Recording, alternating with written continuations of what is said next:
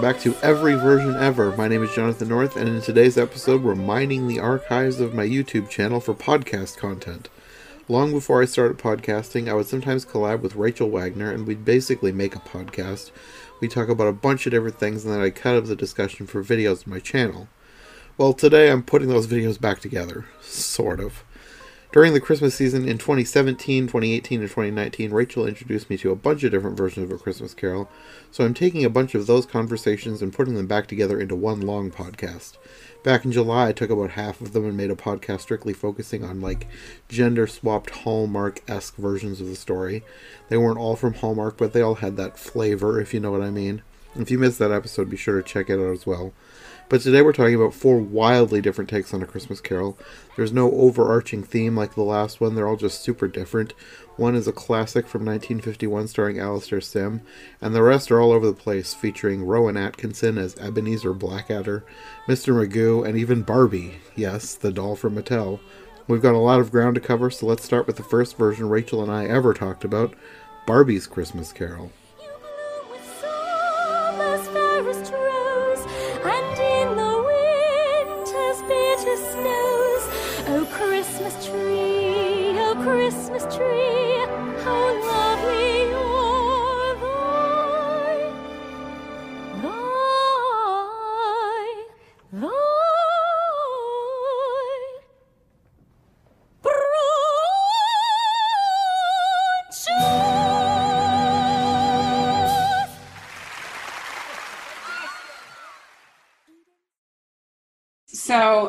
Me be on your channel, first of all. And I have a fondness for the Barbie movies. I've reviewed seven of them on my channel, and they're kind of a I don't know. I guess you maybe you could say they're a guilty pleasure, but I have no guilt.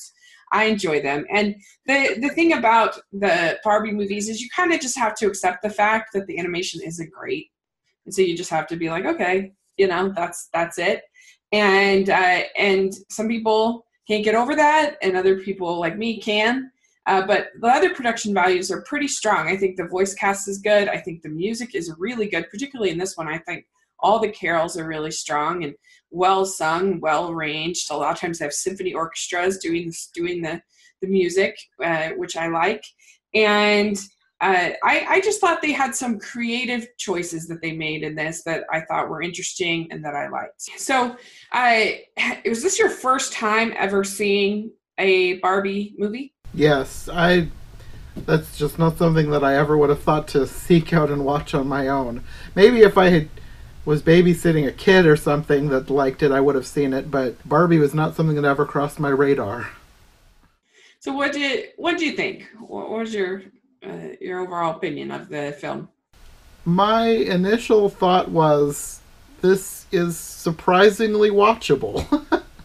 right? it, it was not horrible it wasn't. Yeah. I wouldn't say it was amazing, but sure. I.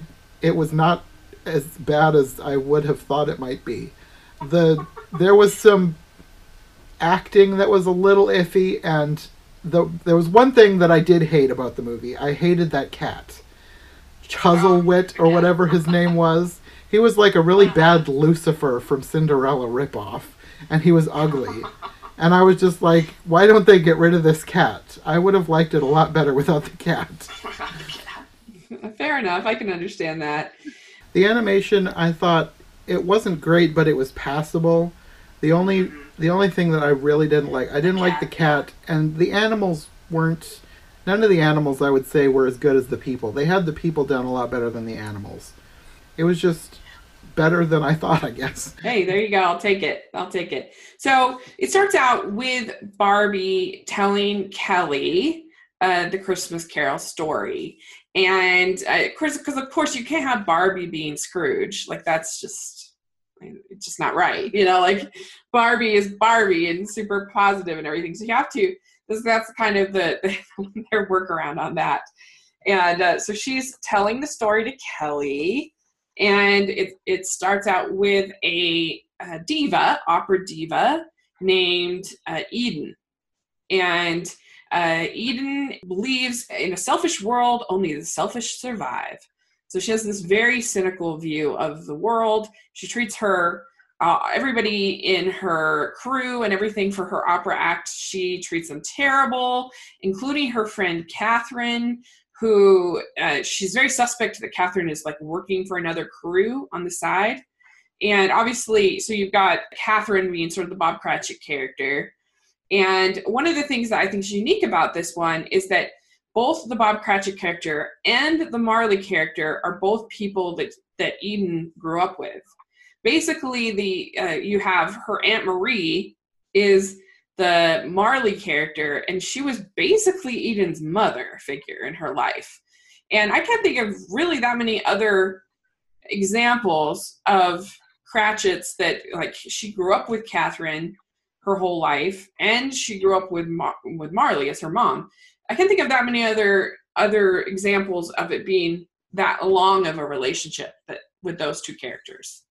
What did you think of of that? I thought it was a really good way to make this a more unique version. Um, the fact that Scrooge is female was already really unique, but this was even more like they made most of the characters female, which I thought was a good way to put their own spin on it. And I I liked the characters, uh, liked and hated. I did not like Marley, but you're not supposed to like the Marley character, Sure, yeah. the the evil aunt. but I thought she was Yeah. a good character anyway. because uh, Marie believes that she's just determined that Eden is going to become famous and is going to become a opera singer, and so she just says you have to practice. You can't have any distractions at all in your life, and uh, I really thought it was a clever choice that when Marie comes as Marley, instead of the cash boxes and everything like that, she has mirrors on the chains, which I thought was really kind of clever. Yeah, I liked that touch, and I liked I liked the way they were animated, sort of floating around her instead of dragging on the floor. It was a good way to set her ghost apart from other ghosts that you've seen. Yeah. And she's a very, you know, manipulative, very kind of pretty intense character for this kind of film, I feel. So um, past comes and uh, it's a, a little little girl and she's like this ultimate like fangirl of Eden, which I thought was again kind of a clever choice. And so I think uh, this movie does well is that it is is that they make interesting choices and it's not just completely by the books Christmas Carol they do some different things which i like I have to say, the Ghost of Christmas Past was probably my least favorite of the ghosts because of her accent. Like oh, okay. none of none of the characters have real accents, but most of them are passable English accents. This one just sounded like really bad Cockney. okay. And it just it kind of took me out of it the whole time. yeah. I just thought i thought that was kind of like I, I haven't seen any other versions of christmas carol where like one of the ghosts is like a huge fan of scrooge. Like i thought that was kind of clever and and then we get a pretty pretty traditional obviously female take on present and eden gets to see what catherine has actually been doing in terms of she's not working for another show or another singer. She's actually helping out this orphanage. And they they they do have one of the orphans is named tim so it's obviously that's your tiny tim. Mm-hmm. and she also uh, sees her crew uh, as part of present and sees them you know complaining and throwing tomatoes at pictures of eden and stuff like that because she's making them work on christmas and she's just such you know such a difficult employer. And then we get christmas future and i really thought that this was a clever choice that they make because what they do is they basically have Catherine end up end up becoming kind of bitter, and she ends up taking the philosophy of in a selfish world, the selfish succeed. So she becomes like Eden, and she becomes this like you know this famous designer but she's just really like horrible and awful and i thought that was kind of clever the idea of like Bob Cratchit character in the story becoming Scrooge. I, I've never seen that before. Yeah, no, that was the first time I've seen a version like that. I I did not expect that to happen. I I don't know how I feel about it. I feel like it was clever, but I kept thinking, would she really do this? It did seem kind of out of character, but I guess if enough time had passed and enough bad things had happened in your life, it's it's very plausible that you could turn bitter and become what you once despised. Yeah. Yeah, I think it's it's a plausible take and and I think in a way like future is is I don't know if it's supposed to be 100% realistic. Like it's supposed to be kind of the worst almost the worst version of Mm-hmm. what could happen uh, and uh, to kind of really scare uh, in this case Eden scare the Scrooge character and get them to really finally let go of that final uh, ounce of pride that's still sort of left and become humbled and and everything. And uh, so, yeah, I mean, this is not my favorite Barbie movie, but I don't know. I think it's I think it's entertaining, and I think uh, it makes, like I said, makes some interesting choices. So it's one that I enjoy. Yeah, I like I said, it was surprisingly watchable. It had some really good stuff in there. There was Yeah. not much that I really didn't like. Just mainly the cat is what I really didn't like. What did you think of the music? Did you like it? The carols? Actually, the music was probably the best part of this whole thing because I was pretty much shocked at how good the music was. Like, I did not expect to have like a full on opera singer, and I don't know if she's a professional opera singer, whoever does Eden's voice, but she was actually really good, and I was really surprised. Is really good, and I, I do think it's a. I don't know if it's the London Symphony Orchestra, but it's like a full symphony orchestra that they get for these Barbie movies, and you can tell it sounds really good. Yeah, the music was probably the best part. Like I said, it was it was just surprisingly amazing.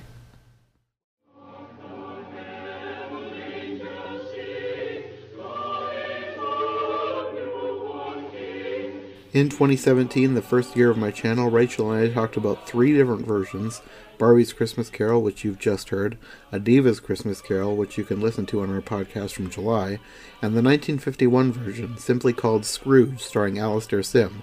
I'd never heard of this one at the time, but once I watched it, I could totally see why it had become a classic.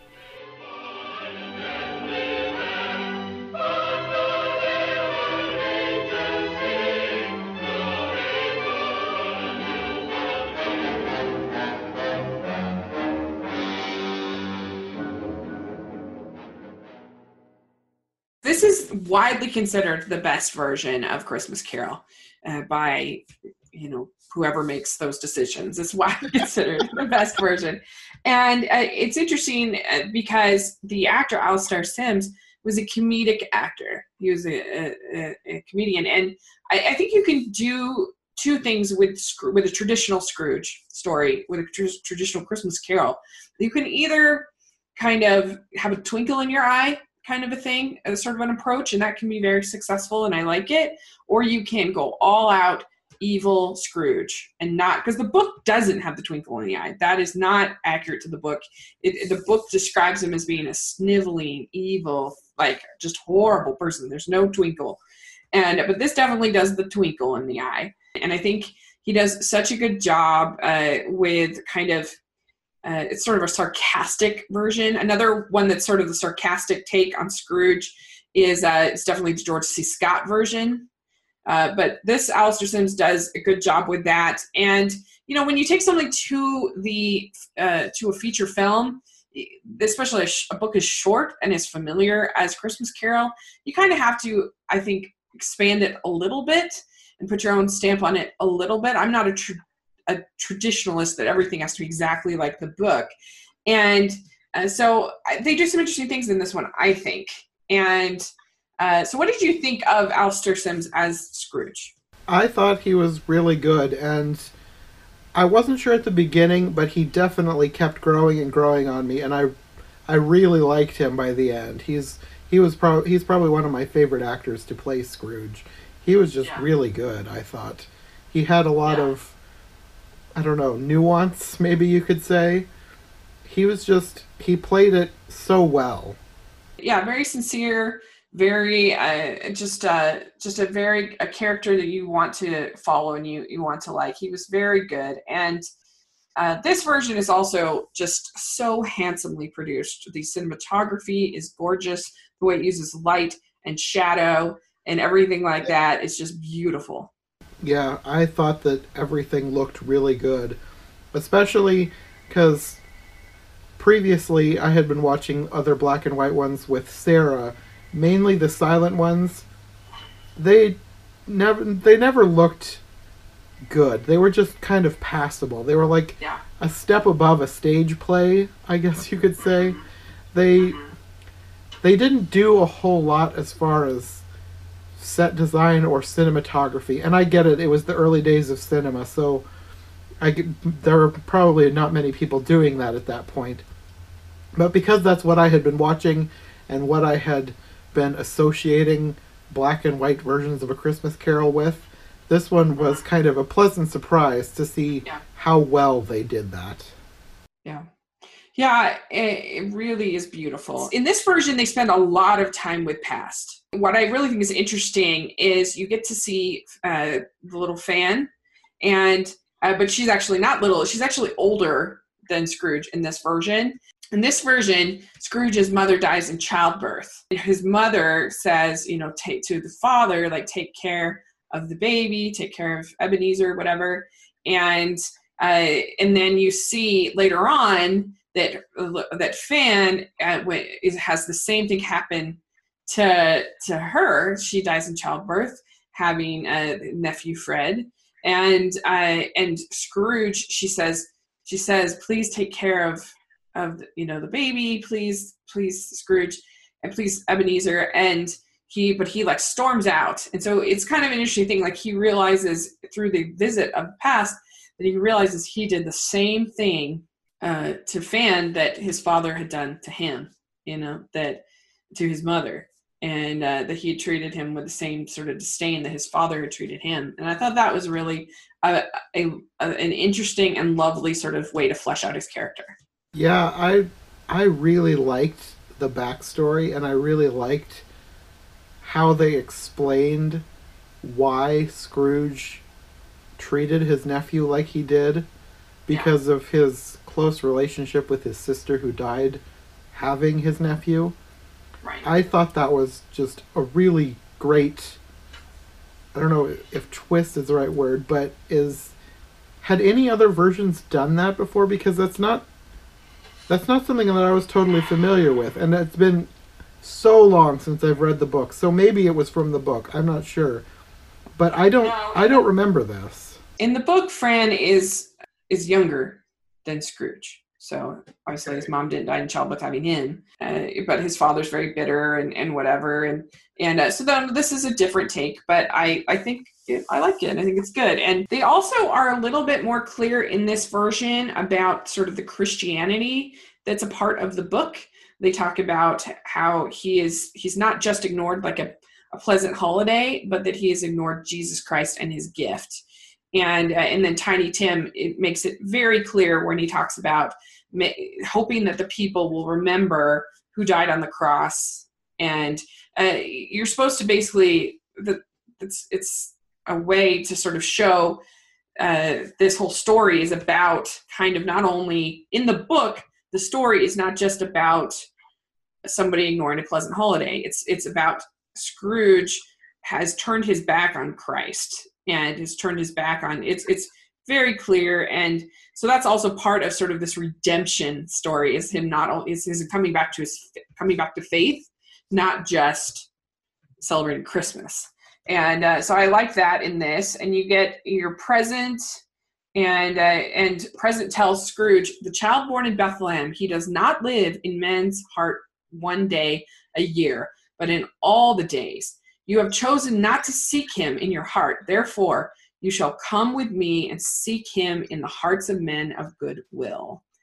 So they they are pretty forward about sort of that religious element of the story. Maybe it's because I haven't read the book in so long, but I wasn't I wasn't really thinking about that being such a big part of the story. And like I said, it's been so long since I read the book. I really I should have read the book before I started this whole series. But I liked how they did it in this version, they did it in such a way that it didn't feel like they were shoehorning it in because most of the time when there's like a religious message in a movie, it always feels like it's kind of being forced into the movie and it doesn't feel genuine enough. But I I thought that they did a really good job of putting it in this movie and making it feel like this is legitimately something that should be part of the story. Yeah. Yeah, and you see Alice at this poor house and what has happened to her and uh, and her serving and everything and uh, I don't know. There's just a lot of just emotional scenes and and I think they they do have some of that dialogue like the quote I just read, but I, I think they sort of show the the religious aspect of the story without it I don't think without it being like too preachy, in my opinion. Yeah. And it's just it's just moving in the end. It just adds this extra sort of layer to the story. And Yeah. uh, I mean, if I was going to fault this movie at all, maybe they spent too long in past. Uh, but I I don't know. I just think it's so beautifully made. It's scary. Like the scares are legit. And I was kind of surprised at how dark it got at a couple Yeah. Points. it, it gets really dark. And The sound design, especially, like the sound effects for when Marley is coming, that was like really haunting, and I I really enjoyed how creepy that was. Yes, it's really creepy, and I love the the the way that uh, I don't know even the way that Marley looked, the way he's kind of translucent for that era. I think it looked pretty good. Yeah. special effects. they did a great job. Alastair Sims is so strong. I really also like the Cratchits in this. I really like Tiny Tim in this. I was He's- surprised at how much I like Tiny Tim because I'm I'm kind of picky when it comes to child actors. Like uh-huh. I people like to people give kids a pass because they're cute, and it, it just annoys me when they have an adorable kid in movies, and they can't say their lines realistically for anything. But this Tiny Tim was so good. I just I really Yeah. liked all of his kids, but Tiny Tim just it maybe it's because I've it's a kind of a low bar, but I was just blown away by how good Tiny Tim was. But I think this almost feels like a Hitchcock film. It's just so well made. It's so well. Uh, it's, it's just beautiful to watch. It's emotional. I think it works and uh, well acted. Well, I mean, it's just a, a Academy Award worthy film, and Yeah. uh, so yeah, it's it's a great holiday classic. Uh, and yeah, it's my favorite. Like I said of the traditional versions, but uh, I, I mean, it's hard for me to find. There are there are like two versions of Christmas Carol I don't like, but for the most part, I I like on some I can enjoy watching almost every version. I just love the story of redemption and that there's Yeah. no lost causes in this crazy world we live in, and that anybody can change and and uh, and I think that's probably one reason why I like this story so much is because I've said for years I'm just a sucker for redemption stories. I love it Yeah. when a bad guy becomes a good guy. It's just it's just one of my favorite tropes, I guess you could Yeah. say. I just I love it and this is one of the quintessential versions of that trope. I just I really like it. Yeah. And also, I do love the way that this movie uses carols. It kind of underscores the religious themes, but also it, it's just really effective in, in, in sort of underscoring the idea of repentance and atonement and, and redemption and all of that. It's really good. Yeah, the music the music that they had in this movie was just perfect. Yeah, it was perfect. Yeah, I agree. He's kind and generous to the sick. He'd never spread a nasty rumor. He never gets on people's and doesn't love a toilet humor.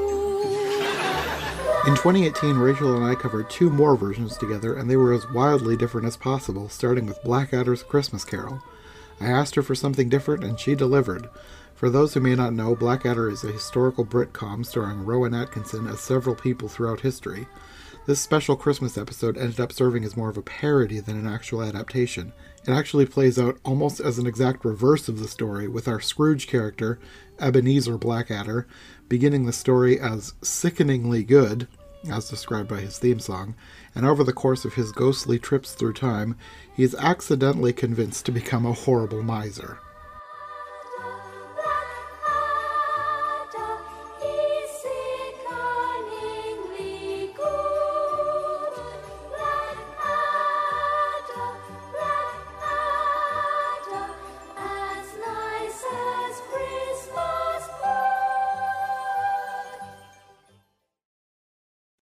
This one would be fun because it's so different. You'd ask for eclectic, unusual versions, and so I thought this one would be fun fun one for you to add to your series. Yeah, it's basically the exact opposite of a normal Christmas carol. Yeah, I think at least it's super funny. I mean, humor is very subjective, but these are Mhm. some of the best British comic minds ever. Like they are next to Monty Python, they're they're probably number two. This grouping, they just really are funny, I think. And it's basically the whole point of it is to show the Blackadder that mean people have all the fun. That's kind of the point of it. you should stop being so nice. And so it plays up on a lot of not only Christmas Carol tropes, but just sort of, I don't know, sentimental British Christmas storytelling kind of things. Really funny. All the performances are hilarious. Uh, Pauline Melville, though, as Mrs. Scratchit with her giant son, is probably my favorite. Uh, she's hilarious. I just liked the name Mrs. Scratchit. yeah, yeah. Uh, I mean, and everybody, uh, Miriam Margolyes, Jim Broadbent, hilarious as Prince Albert and Queen Victoria. They're really Mhm. funny. Um, if you've only ever seen Robbie Coltrane in Harry Potter, it's really fun to see him here in this role. And uh, he's, uh, his magic is hilarious. You get Hugh Laurie, Stephen Fry, Miranda Richardson, Tony Robinson. They're all hilarious you know, if you're just in the mood for something, something different and to laugh, then this is a good choice. I mean, just hilarious lines like I love, I want a present, give me something nice and shiny. And if you don't, I've got something nice and shiny for you. It's called an axe. Yeah, there was a lot of really random and hilarious things in this. The whole scene with going into the future, but it was like an extreme far future, like so far beyond what you would expect. It was like Doctor Who, except even weirder. Yeah, I now that I've seen Doctor Who and I first saw this, I hadn't. I kind of do think they were sort of playing even up on that a little bit. I think they might have Sure. been. Yeah. I mean, just great lines. Like I love Baldric. You wouldn't see a subtle plan if it painted itself purple and danced naked on top of a harpsichord, singing "Subtle plans are here again." it's a fist. It's for hitting people with. the great thing is, you can use it again and again and again. Just keeps. Did you have a favorite part? Was the future part your favorite? Probably, but there was a lot of really hilarious stuff in this. And like all the performances were great. There were so many great, weird, hilarious scenes. Yeah. I really like Miranda Richardson. One of my favorite Alice Wonderland versions, she's the Queen of Hearts. Oh, okay. So she's she always gives a great performance and I really liked her in this. I also loved how people just came into his store and just kept stealing things. Like they'd take his chicken and his Christmas tree and his I that was really funny. So and written by Richard Curtis, who you will recognize from doing a lot of romantic comedies. He did Bridget Jones's Diary, he did Four Weddings and a Funeral, Notting Hill, Love Actually, and he a great British show called The Vicar of Dibley, which I love. Oh yeah, I like that show too. Yeah. Yeah, if you like British humor and utterly ridiculous things, then you'll probably like this one. Yeah. And there's a whole Blackadder show, which you can get on DVD. I think I might have seen a couple episodes, but I'm not like completely familiar with it. I know that it's like historical based and it's following this one guy through history. But like not the same guy. I'm not I'm not entirely sure of the concept. Uh, yeah, they call it pseudo historical British sitcom. so yeah, it's basically like an excuse for these funny guys to like go through history and make fun of stuff. And Mhm. they have like they have a famous episode where uh, Rowan Atkinson is Hitler, and I mean they they can be very very uh, off color and and outrageous Mhm. uh, for sure. I would say it's not for everyone. I was telling my cousin Sarah, and she was like, "Tell me how it is, and if it's not too dirty, then then maybe I'll watch it." While I was watching, I was thinking, I don't think Sarah will want to watch this. Oh, you think it's too dirty? Uh, for her, yeah, Oh, okay. it's subtle. It's very innuendo based. Yeah, yeah. There's a lot So- of it. That's true. A lot of it, I'm not even sure I understood what they were talking about because it's so British. So a lot of the humor, it's just them calling each other stupid, which is funny. Like, yes, unless I'm very much mistaken, you're the winner of the round Britain's shortest, fattest, dumpiest woman competition. And for her to be accompanied by the winner of this year's stupidest accent award is really quite overwhelming. there was there was some great insults once he finally turned mean. Yeah, and Stephen Fry and Hugh Laurie are just hilarious. If you've only seen Hugh Laurie as House, like you're really missing out on. I mean, I know that show has some humor, but he really c- can be hilarious. And there's a great show called um, Jeeves and Wooster. Yeah, I've That- I've seen that. Actually, Sarah likes that show. Oh yeah, yeah, She's she's the one who introduced that one to to me. yeah, yeah. It's definitely out there, and humor is super subjective, so not everybody will like it. Mhm. but I don't know. I feel like almost everybody will have at least one one joke that'll make them laugh. Especially if you if you like like Monty Python, uh, kind of British dry wit, then you'll love it. yeah, That's I think the level the level of humor and, and Mhm. tawdriness and things like that. and So- absurdity. Yeah. I mean, Monty Python's probably a little more absurd, but this was still pretty absurd in places. yeah.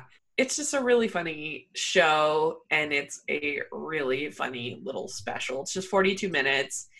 And uh, yeah, if you're just tired of all of the goo that's going to get at Christmas, especially in my life, uh, then this is a good one to uh, put on. Yeah, this would definitely be an antidote if you were sick of the holiday cheer. yeah, yeah, yeah. Will we have a gander and some razzleberry dressing? Oh, razzleberry dressing would be nice. Will we have a pudding made of liver while we're guessing? Or maybe razzleberry dressing twice. The other version Rachel and I talked about in 2018 was a lot closer to the source material, Mr. Magoo's Christmas Carol. Apparently a Christmas classic for some people, but like the Alastair Sim version, I'd never heard of it before Rachel introduced it to me. We've been so awful good. From me down to the baby. And we're not made of wood or razzleberry gravy.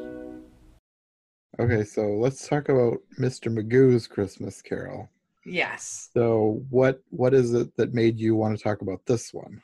Uh, because I genuinely love it. I think it's a really sweet, charming version of the story, and I think the animation is really fun. I really like it. I like how geometric it is, and like the style of it. I think it's really cool, and it was a staple on television for years, years and years. The songs are all done by Jule Styne and Bob Merrill, who did a lot of Broadway shows like Funny Girl and Bells Are Ringing, songs like that so I, I just really like it. I think it's kind of underrated. So I figured let's get the word out. Yeah, I don't think I'd really heard of it before I started looking into all the different versions of A Christmas Carol there were. So I was kind of surprised to find out that it was like famous at one oh point. yeah, yeah, And mean- apparently, from what I was reading today, it was like the first Christmas special. Like it predates even Rudolph. Yep. I, that's that was another surprise for me. I think it would, you'd think it'd be more well known these days if it was that famous at one point. But yeah. What do you think of it? I liked it. I don't. I wouldn't say that I loved it, but I did enjoy it. The songs, for the most part, I thought were kind of forgettable, but I did like the one with the Cratchits in the Cratchits house. That was probably my favorite. The one where The raspberry juice. yes. and that was another thing that I I kind of found out was sort of a weird anomaly. That razzleberry is a flavor now, but it only became a flavor after this. Oh yeah, yeah. It was So really it's like raspberry and blackberry mixed together, but it wasn't a thing until after this special aired. This special kind of invented something. yeah, yeah. I, I like raspberry juice, but I also I really like Winter is Warm. I think that's a really nice song. And I, I even think the despic where the despicables is fun. You know, it's interesting because they they they make the choice of having present first, then they do past, and I'm not sure why they did that, but I don't know, it's kind of it's kind of interesting. You go right to the crotch. It's like they were dying to sing razzleberry and you know, it starts out. Some people, I guess, are a little bit sensitive to Mr. Magoo. I've never really seen the show. I've just seen this, uh, but uh, because I guess it can be kind of insulting to people uh, with um, I don't know what's the proper word, but but anyway, uh, visually impaired. And but in this case, with this short, it really it's only the very beginning that you see him like crash, and then he goes into this theater, and from then on, it's not really the Mr. Magoo character at all. It's just it's just Scrooge. Mhm. Uh, there's really no more of him being blind or anything like that. So if there's any concern about that, then it's really not. But I don't know. I just really. What do you think of the animation? Did you like it? Yeah, it was very of the times. It wa- it felt really like something out of the '60s because different eras of animation have different looks, and this really looked like something out of the '60s. I really dug it. I love the I love the backgrounds, particularly when the Ghost of Future comes and you see it, it looks almost like a Picasso, I think, in the background. I really like it. Um, I don't know, I just think it has that cool sort of art deco cubanism kind of feel to it that I think looks neat. That Mhm. introduction with all the cars and the things, it almost feels something out of uh, Rhapsody Blue in um, Fantasia 2, 2000 Oh yeah, it's Yeah. really cool the movement and the I, I like it and you know it's interesting because the flintstones christmas carol is actually pretty solid. It's pretty good. And in that one it's also a play. But in that one it's not just them watching the play. They're kind of coming in and out and in and out. And the, the fred is the is the scrooge character. Uh, and so they're kind of interesting ones to watch back to back. So much flintstones and then this. Uh, you kind of get different styles. And but yeah i think it has a nice heart to it it captures most of the emotion that you need for the christmas carol um, I, I i really do actually like the songs um, yeah razzleberries is like totally random and fun uh, the voice cast is all nailing it Jim Backus as Scrooge slash Mr. Magoo is really fun. Paul Frees is fun in it. He has he plays Fezziwig and a whole bunch of other characters. I mean, it, it stays aside from switching to present being first. It stays pretty close to the story, I think.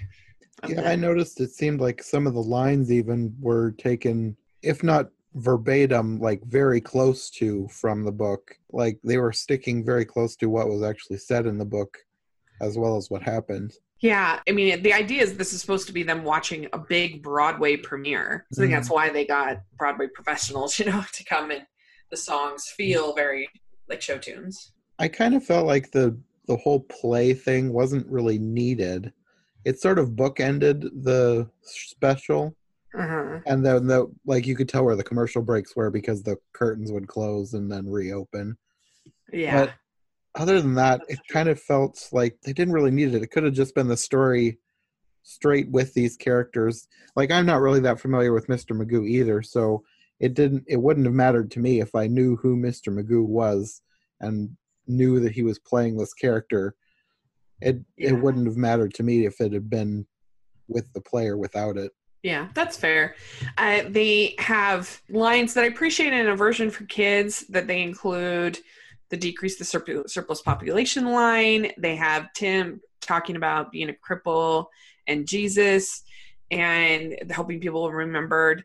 A lot of times those sections are kind of softened for kids, and I appreciate that they kept them in.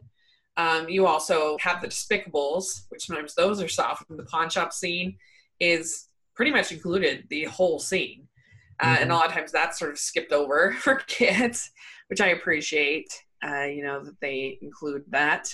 I guess a, a criticism that I might have is that the um, the spirits seem have no purpose. They just kind of take him there and they don't really teach him a whole lot. He just kind of, it's more the songs and some of the characters and her things. And it's not like a, if you're looking for an uproarious comedy, then that's not this. Mm-hmm. This is mm-hmm. pretty straightforward Christmas carol sentiment and sweetness and everything like that. So if you're yeah. to laugh a lot, this is not that funny. Yeah, this is this isn't this didn't feel like it was supposed to be a comedy. It felt like it was supposed to be basically a straight adaptation of the story. Yeah. Just the only thing that they, I guess, added to it was to make it a musical and have Mr. Magoo play Scrooge. Other than that, it felt like pretty much the story that it's supposed to. Yeah, and I think a lot of people would find it really charming. I think people would like it. Mm-hmm. It's not that, you know, not that long and it's not scary. So if you're worried about some versions being too scary for kids, because like Mickey is pretty scary, and some of the other versions are pretty scary. Uh, in this one, even if, though you have the the Despicables, it's more silly, and and so it's not scary. So yeah, even the end at the grave, it wasn't played like it was supposed to be terrifying. It was more sad than anything. Like he was like super remorseful by his grave rather than being terrified at what might become of him. Yeah, exactly. And so I, I think it's a good gateway to Christmas Carol. Uh, if you want to introduce it to your kids, this is a pretty good one. I like the animation. I think it's beautiful uh, in its own style. I, th- I actually I like the songs. I think they're pretty, mm-hmm. and uh, you know all the voice work is solid, and uh, you know it has that that uh, sentiment of somebody uh, being redeemed and changing and uh, so you know that's what you need a christmas carol i think another group that it might cater to is for people who maybe grew up in that time even if they yeah. haven't seen this it just it feels really nostalgic for that time period in the 60s like the animation and the music especially just it feels distinctly 60s and yeah. that's so that it feels like it would be really nostalgic for people who maybe grew up in that time or have watched a lot of specials or TV from that time. Yeah. Kind of cartoon. Yeah, one of my friends, uh, when I did my review, uh, she, uh, her name's Christine Pluvier. She said, uh, today's computer animation may make the cels look downright primitive to some new viewers, but the artwork is charming in its simplicity and often beautifully sublime. Every time I see it, I notice another tiny detail that amuses or impresses me. it, says, it does have a couple, a couple of slow moments, but that's also characteristic of the pacing of the story as Dickens wrote it. Animated feature presentations and the primetime animated programs are really written for adults because most of the script goes over most kids' heads. Children can usually only be notice bright colors, recognize pratfall jokes, and remember occasional musical pieces if you look at animated shows that are actually written for children, you'll see the contrast. She says, I never failed to tear up when I hear Alone in the World and Winter Was Warm. I think it's strange that they never became hits. So there you go. so you're right. I think it does have that nostalgia factor as well. Yeah. But definitely. I think it's it, it, it, earns it. It's quality. It's mm-hmm. it's well done.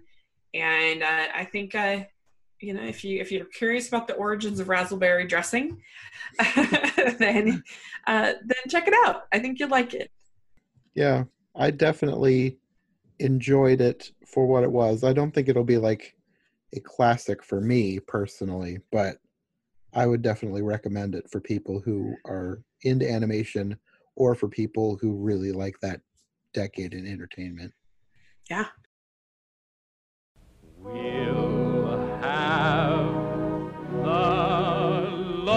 bright blessing and knowing we're together, knowing we're together, heart and hand. We'll make the whitest Christmas, the very brightest Christmas, a Christmas far more glorious than grand.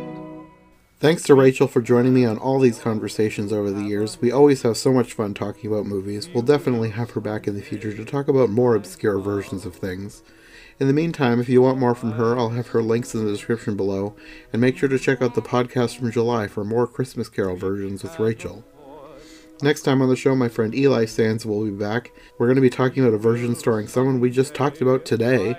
In 1971, there was an animated version also starring Alastair Sim. Rachel introduced me to his 1951 version in live action, and Eli introduced him to me in animation. It's always fun to talk animation with Eli, so we'll see you next time on every version ever. Merry Christmas.